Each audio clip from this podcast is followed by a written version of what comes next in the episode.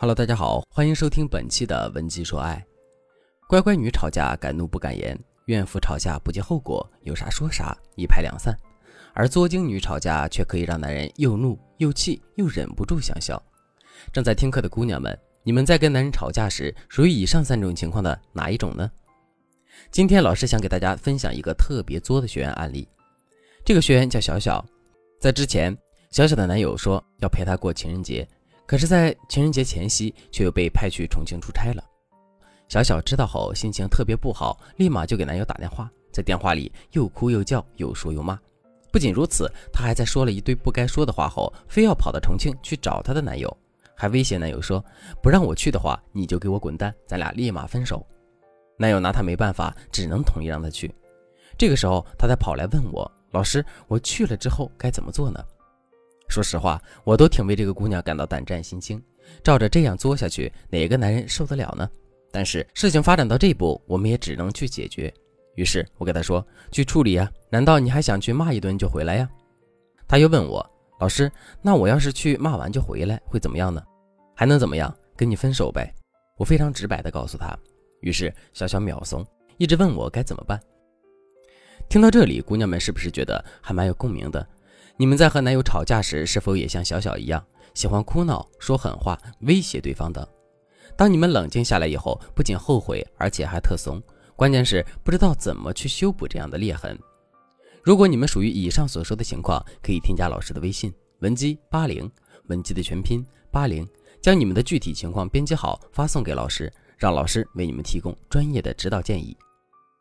好了，我们继续回到小小的案例中。面对这样的情况，小小去到男友出差的城市后，应该怎么做才能挽回僵局呢？老师给予小小的建议是，利用风中效应给男友提供正向情绪价值。什么是风中效应呢？风中效应指的是给人带来心绪上的起伏，但最终落脚落在一个对方喜闻乐见、愿意接受的点上。我给大家举一个我第一次坐过山车的例子。第一次坐过山车，一上车就上翻下滚，左摇右晃，吓得我简直想骂人。行至中间那段九十度下滑的车程时，我真的是一边哇哇大叫，一边怀疑自己脑子进水了，竟然花钱来受这种折磨，还一边在心里暗暗发誓，谁再来坐这个过山车，谁就是王八蛋。可是当这个过山车快要结束的时候，趋于平稳的时候，我就开始享受那种飘飘然的感觉了，就好像要张开双手在高速公路上兜风似的。最后这个过程的行驶也是让我最满意、最舒服的，而且做完了之后还很想再来一遍。虽然坐过山车这件事情给我带来了极大的负面情绪，甚至让我心生怨憎，但是最后的过程却让我非常享受，甚至还吸引我再坐一遍过山车。这就是风中效应的魔力。如何将风中效应应用到小小的案例中呢？我让她到了男友出差的城市，见到男友后继续保持生气的状态。为什么要这么做呢？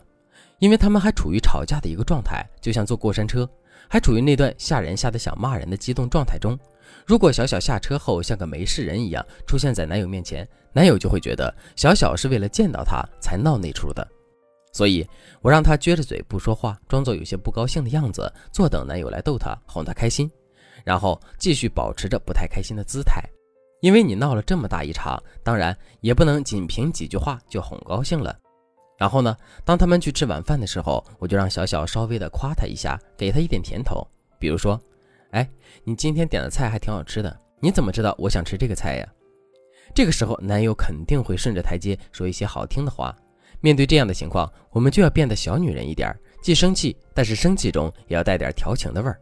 比如说，哼，别试图用我最喜欢吃的糖醋小排骨来买通我哦。到了晚上的时候，我们可以主动一点，陪男友度过一个美妙的春宵。完事之后，我们再用调情的口吻把男友爽约的事情再说一遍。比如，你把宝贝一个人扔下，宝宝就是很伤心啊。你看，我都千里迢迢来看你了，你是不是要对宝宝好一点？然后呢，你还要说你辛苦了，工作忙也要注意休息，不然人家会心疼的。